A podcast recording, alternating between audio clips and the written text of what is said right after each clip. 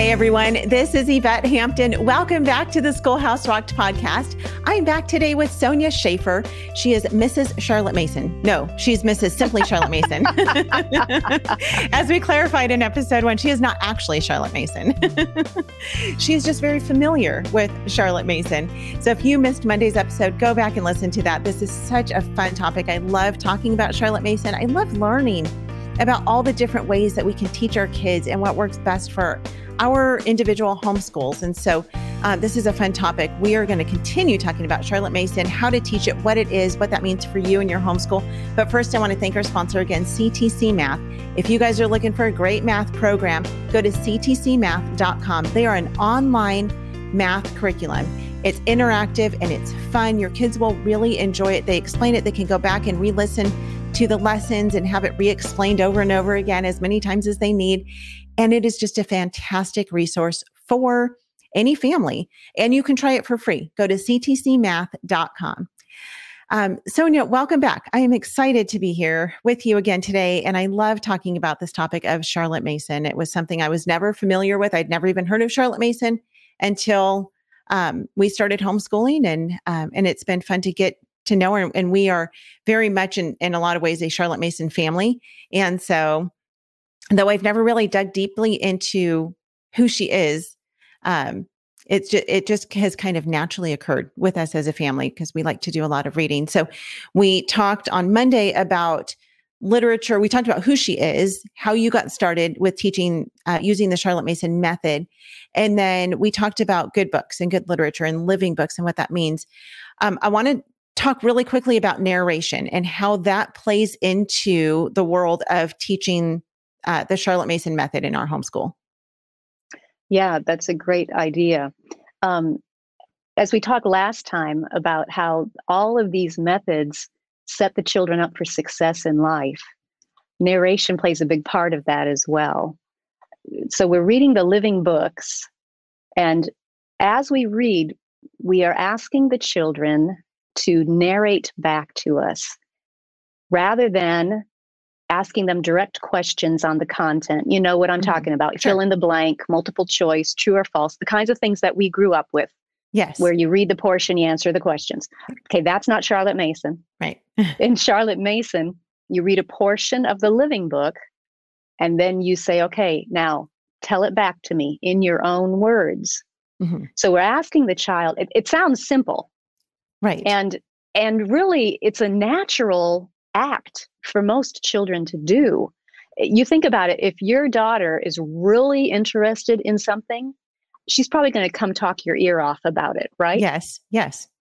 So it's natural for children to do, but we are asking them to make the transition to using that natural skill mm-hmm. and developing it more by an intentional decision of their own.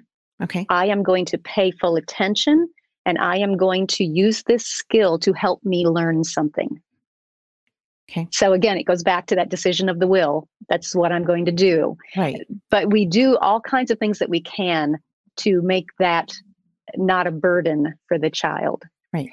So what we're asking is a higher thinking level, really, than multiple choice, true, false, fill in the blank. Right. Uh, we are asking them to pay full attention, take in the information, mm-hmm. put it in the correct sequence, mix it with any other opinions or related ideas already in their head, form it back into coherent sentences, and then spit it out. Mm-hmm. And for younger children, grades one through three, this is done almost all orally. Mm-hmm. Okay. Because they're still getting their handwriting sure. fluent and we don't want that to slow them down. Right. They can process and tell us so much more than they can write at this point. Yes. So let's take that obstacle out of the way and just let them narrate orally. Then mm-hmm. in about 10 years old or so is when charlotte started phasing in some written narrations mm-hmm. which would then gain more and more momentum as the children get older. They're writing more and more. Right. But they're still keeping some component of verbal, of oral narration. And this is the interesting thing, Yvette. We talked about, you know, setting your child up for success in life. Yes. Charlotte always kept that component of oral because she thought it was good preparation for public speaking. Mm, yes. Yeah. Being able to form your thoughts Absolutely. and communicate them well on the fly. Right. Yeah. Every adult needs Brilliant. that. Yes. Yeah. Yeah. Do you ever do picture narration with younger kids where they just Yes. would draw out whatever it is that they've read? Yes, you can do narration in many ways. The simplest form is tell me everything you remember from what we just read, either for me reading it aloud or as the kids got older, they would Mhm. read it for themselves. But you can also do um, draw a picture Mhm. of the story and then have them explain the picture to you because you want it to end up in words eventually. Right. You can have them build their favorite scene out of Legos Mhm. and then explain what they built. You can have them um, write five questions covering the portion we read that Mhm. you would ask somebody else to see if they knew about it. Right. So they've got to know the port the the section we read to come up with those questions. Yeah. You can have them write uh, diary entries. You can have with the older children, you can have them compare the choice that this character just made Mhm. with the choice another character made in another book that they had read recently.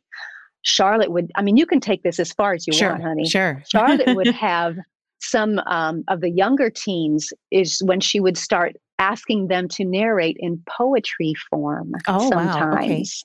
And if you really wanted to get serious about this, I mean, you could say, narrate this in poetry form in the style of the poet we have been reading oh goodness. poetry lessons. Okay.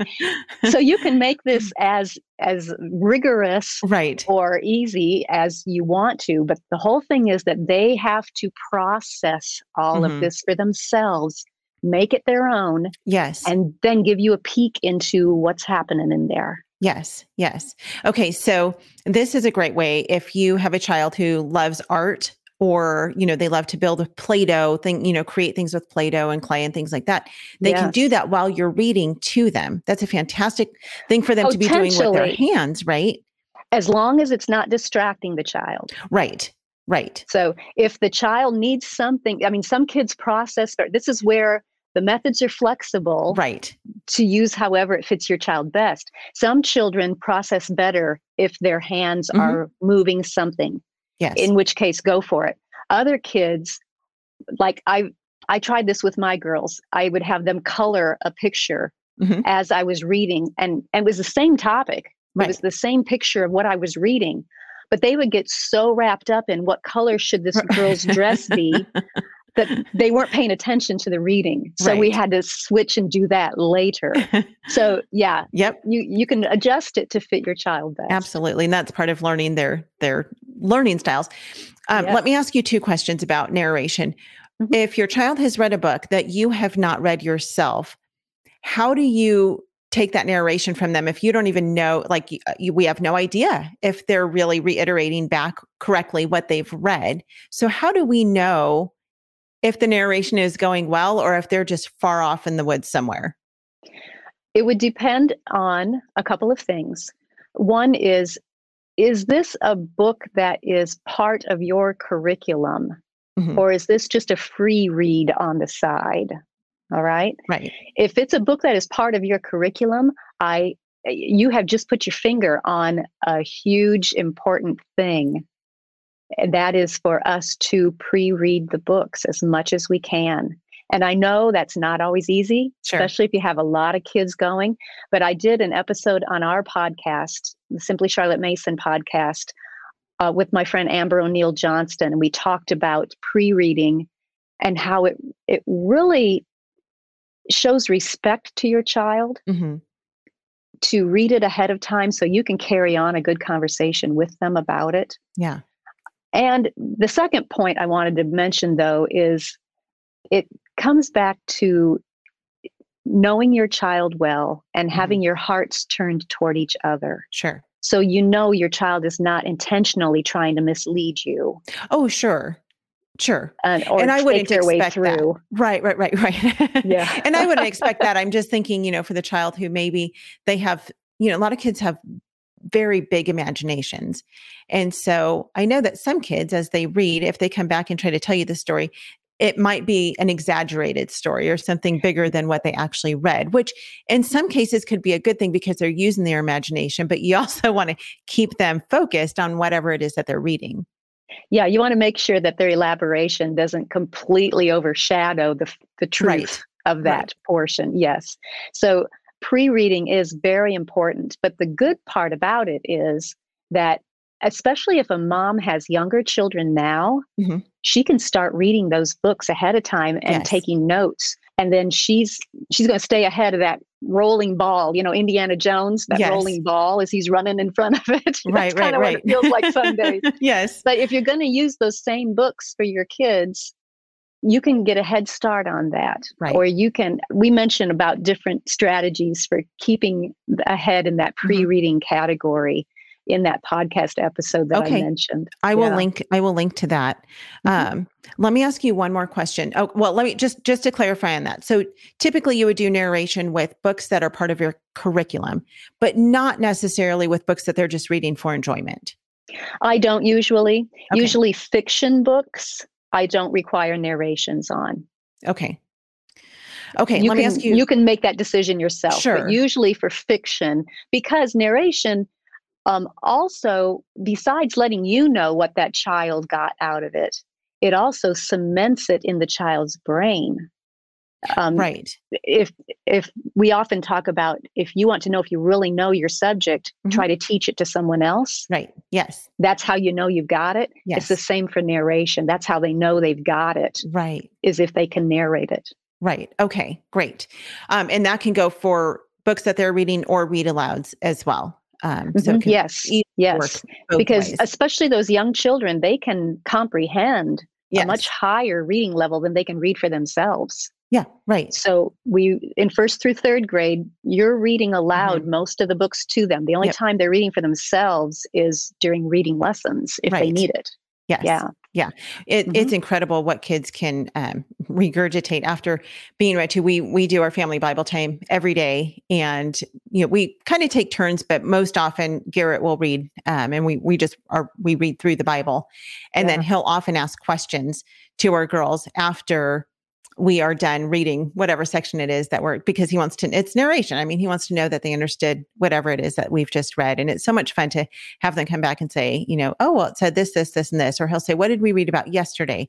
And they have to think back to what we read yesterday. Where did we leave off and where are we going today with this particular passage. So I do have another question for you, but we're going to take a quick break. We'll be right back. Are you struggling with managing homeschooling your child on a day to day basis? BJU Press has a new homeschool planner that can simplify your homeschooling. With BJU Press Homeschool Hub, you can see your child's work for each day, track grades, and grade assignments all in one organized system.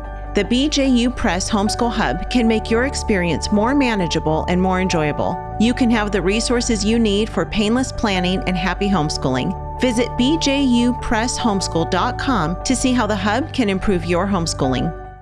Are you ready to restore our constitutional republic? Patriot Academy is on the front lines of the mission to educate, train, and inspire millions of citizens to know and live their freedoms. With courses and materials from America's Constitution coach, Rick Green, Patriot Academy's Constitution training will equip you to be a leader in your community. You don't have to know anything about history, the Constitution, or the law to get started. The courses and coach training are free. Find a class today or sign up to be a Constitution coach at patriotacademy.com. Again, that's patriotacademy.com. We are back with Sonya Shafer. Um, I have one more question about narration, and then we're going to move on. With narration, when your kids are narrating to you, whether it's um, you know orally or if they're writing down their narration, do you have specific questions that you ask them? Pretty much, the main question is, "What do you remember?" Okay. Now, the discussion questions can happen but I would encourage everybody to hold off on those. First, I want you, child, to tell me what you remember from the passage. Okay. Then, if you left something out, or if you misunderstood something, or if there's a particular portion we want to talk about an application of mm-hmm. that or something, then we can go into discussion questions. Sure. But direct, Charlotte said, direct questions on the content are always a mistake. Okay, don't- interesting. We don't say, you know, in what year did Christopher Columbus Right. discover America? That's a direct question on the Yeah. content. We don't do that. We would say, okay, what do you remember about Christopher Columbus from our story? Okay, And let them go. Mhm. okay, okay, great. Perfect. And if you wanted to, let me throw this in. If it's a longer passage, you can shine the spotlight on different parts. So Okay. you could say, okay, at the beginning, what do you remember about Christopher Columbus trying to get the ships he needed? Mhm, Now, what do you remember about the crossing of the Atlantic? Right. Now, what do you remember about when he discovered? It? So you can break it into sections like that, but leave it open ended first. Okay. Don't don't ask direct questions on the content. Okay, perfect. Okay, so we've talked about living books. We've talked about who Charlotte Mason is. Let's talk a little bit about um, some of the other Charlotte Mason distinctives. What what sets the Charlotte Mason method apart? I'm glad you mentioned that, Yvette, because um, because living books are a hallmark of a Charlotte Mason approach. Many times people think that that's what you use for every single subject, and and like we use a living book for math. No, we don't. but the it's such a well balanced approach because we use the living books for about five subjects: uh, history, geography, Bible, science in the younger grades, uh, literature, of course. Those are about the, the main subjects that we use the living books, but there are many other subjects that give that wide variety of knowledge for the child. Um, we do pictures, we look at good art, we listen to good music, we go outside into nature, we work with our hands in doing handcrafts, we listen to good poetry, we sing hymns, Mhm. there's just a wide variety of other things that we do. And another big distinctive, well, uh, let me wrap a, a little band around those things I just said. Okay. All of those things, the art and the music and the nature and the poetry and all that, can kind of be summarized as guided discovery. And math is in there too, and grammar is in there too Okay. in that the parent guides the student. It's almost like here's your spotlight again. You shine the spotlight on this particular aspect and say, okay, what do you see here? And you're helping the student discover for himself. hmm We do that in math, we do that in grammar, we do that in a lot of subjects like this, music and art and things like that. Do you want to try a sample Yeah. of those? Yes, I love this because this is time? teaching. Sure, sure. Yeah, and this is teaching the child how to think, not exactly what to think. Yes, but we are also careful about where we shine the spotlight. Sure. It's We want to always do whatsoever things are true, pure, lovely, of good report, virtuous, you know, Philippians 4 8. right. We want to make sure we're shining the spotlight on things that are worthy, Right. good ideas uh, that will get in that entrance door Okay. where the will is standing guard. So we are careful of that, but it is teaching them also to think for themselves. Yes, Sure. to look for patterns, to look for comparisons and things like that. Yeah. Right. I love that because, and you called it guided discovery. So that's exactly Yeah. what it is. We are guiding their discovery of God's world. but we want them to discover things for themselves because Yeah. that's when it sticks rather than us just telling them this is what you should see here Yes. Yes. as you said let me give you an example do we have time to do a five minute picture study We do. Yep. Yep. We have just about five minutes. That would be great. okay all right let's do a picture study Okay. here is a picture called the gleaners Okay. it's by jean-francois millet Okay. Audience, And if you're not would do- watching this, if you're Mhm. listening, you can go to the video. Um, but I will put a link to this in the show notes too, so you guys can see the picture. yeah or the picture is in public domain you can just Okay. bring it you know do a google search for the gleaners by Okay. millet m-i-l-l-e-t and you'll see it Okay. So what you would do is um, you would be you would pick one artist and we're going to hang out with him for 12 weeks. So we linger with these people, Okay. get to know them as people. Remember we talked before about the decisions they made and the obstacles they overcame. You Mhm. want to get to know them as people, what you can learn from them. So you're going to hang out with this artist for 12 weeks. Part of those 12 weeks you're going to be reading a living biography about him. Uh-huh. But the rest of the time you're going to spend looking at 6 to 8 of his works Okay. and seeing what ideas you can pull. So we're shining the spotlight on the gleaners this week. Okay. All right. So you would hold this picture up for your children and you would let them look at it closely and carefully until they can close their eyes and see the picture in detail in their imagination. Mm-hmm. And if one part of it is fuzzy or they can't see it completely in their head, then they open their eyes and look at that portion again. But you want them to look at it until it's hanging in the art gallery of their mind, crystal clear. okay. All right. So, Yvette, I'm going to move on because Okay. I gave you a heads up to look at this Yes. beforehand. And I'm looking, But I haven't seen this, this would- picture until today. So Uh-huh. I'm looking at this picture of the gleaners. So we would look at it until the kids are ready. Once the kids are ready, and you can do this with all ages together. Okay. Once they're ready, I'm going to hide the picture. I'm going to just lay it down on my lap. Now, without looking, I'm putting you on the spot, Yvette. Okay. Okay. Describe the picture to me. All right. sure. Let's start big. The, it's a big picture of Okay. So it's three women in a field gleaning. good. Yeah. Now go ahead into details. What other details did you notice? Sure. Okay. So from what what what I'm seeing in my mind's eye is it's three women. Yes. They're bent over. They're gleaning. All three of them are wearing dresses and aprons and some sort of a head covering. There are trees in the background, and it looks like a city or a town. Uh, you know, kind of behind those trees. It's quite a large field that they're in. And then there's, I remember, kind of a gray sky, a gray cloudy sky behind them. Yeah. What colors did you notice? a lot of green and browns. it seemed very Mm. earthy colors, very natural earthy colors, including Yeah. in their clothing, I believe, if I'm remembering that correctly. Okay. The town was And- kind of a white. It, there were. It looked like there were clouds, gray clouds in the background, but the town seemed to be made up of buildings that were white, gray, cream colored buildings. Good. Good. Did you notice anything that might give a hint as to what time of day it was? Probably. I, I no, no, no, no. Daytime because it was really. cloudy outside. so Yeah. Yeah. It From my mind's eye, I'm not like sure. Nighttime. Yeah. Yeah. Okay. So now what we're going to do is we're going to look at the picture again to clarify or confirm okay. what you saw. Are, do, is there anything you want to add to your description now that you're looking at it? Um, no, I see blues um, in Mhm. there as far as colors. You asked about colors. Uh huh.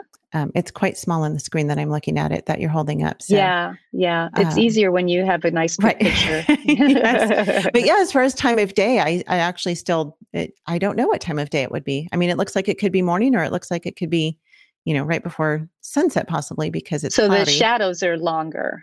It's Oh, not like oh, I didn't even notice the shadows.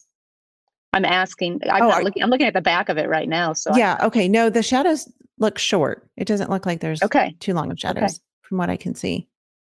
Now, what's interesting when you think about this picture um, in Leviticus 23, I think it is, is where the Lord instituted that whoever was harvesting their field Mhm. was supposed to leave the scatters, you know, not pick it completely clean. They were supposed to leave the corners for the poor to Mhm. come glean Right.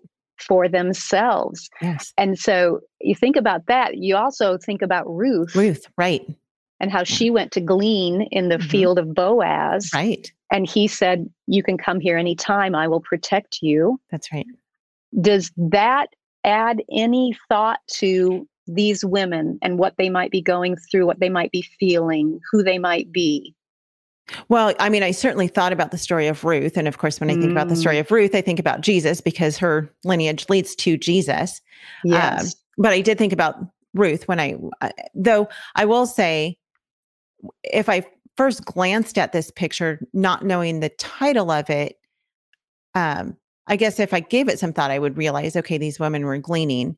Uh, but Mhm. knowing the title of it just brought it more to life. So it's interesting how the Yeah. title relates to the photo as well. Yes. And so you can, when you do this, now let me finish the picture study and I'll come back to that title part. Okay. Okay. We just did the picture study. We're done. Yeah, It, it took less than five minutes. sure. Now I'm going to put that picture up on display for the rest of the week. Okay. Next week, we'll do another picture by Millet. Remember, Uh-huh. we're hanging out with him for Right. 12 weeks or whoever your artist is. Sure. Do the same thing. Look at it hide it and describe it, look at it again to clarify, discuss anything about it you want mm-hmm. to, put it on display for the rest of the week so the kids can come back and revisit it if they want to. Okay. Okay. At the end of the 12 weeks, you're going to have a pretty good feel for the style of this artist. Sure because you've studied you look close can you still close your eyes and see the gleaners sure. in your head? Yeah absolutely. you're, you're going to recognize it. And charlotte believed that every child should graduate with a couple of hundred works of art hanging in the art gallery of their minds. Okay. So coming back to the title then you can give the title of the work as you introduce it to your child at the beginning or you can say I want you to look at it and think mm. about what it might be titled. It just depends on the work. Sure. You know, some of them it might be fun to come up with your own title for it. Yeah. Yeah. Others where it can really impact what you're looking at, you might want to give the title ahead of time. Yeah. So you again, flexibility, but the idea is very sensible in art appreciation. You've guided their discovery of this artist and this artist's work and the ideas that are communicated in it. Wow. Okay. Oh, that's so much fun. I've not done that with my girls, and and we're going to have to do that. I love. Oh, it's that. so simple. Yeah, Just it once is a week, simple. five ten minutes once a week. That's it. So fun. Well, and we are talking talking about simple and simple, simply Charlotte well, Mason. and we tried to make it simple because we have these picture study portfolios. Okay. Uh, we've got like 22 different artists. Wow. And it contains the living biography. It contains eight of those beautiful pictures. Great. Big sized. And those other ideas that you might discuss, like like the Leviticus and the Ruth and how yeah. that might come into play with it. It's not going to tell your child what to think. Right. It's just going to guide that discussion if you want to use it. So it's all put together to keep it simple. I love it. I love that you've done all of the hard la- labor to make it easy for parents. We are out of time for this episode. We're going to be back tomorrow. We're going to continue talking about Charlotte Mason, her methods for teaching, and how you can use that in your homeschool. You can find more about Sonya Shafer at simplycharlottemason.com. And um, join us back again tomorrow. If you guys have not yet left a review for the podcast, we would love it if you would do that. We are so blessed by your reviews. Thank you for those who continue to do that. It really helps to get the word out about the podcast and share it with your friends. Send this to a friend of yours who's thinking about homeschooling, or maybe they're homeschooling and they use Charlotte Mason or they don't. Send this um, this week's episodes to them. It will be an encouragement to them. Thank you guys. We'll see you back here tomorrow. Bye.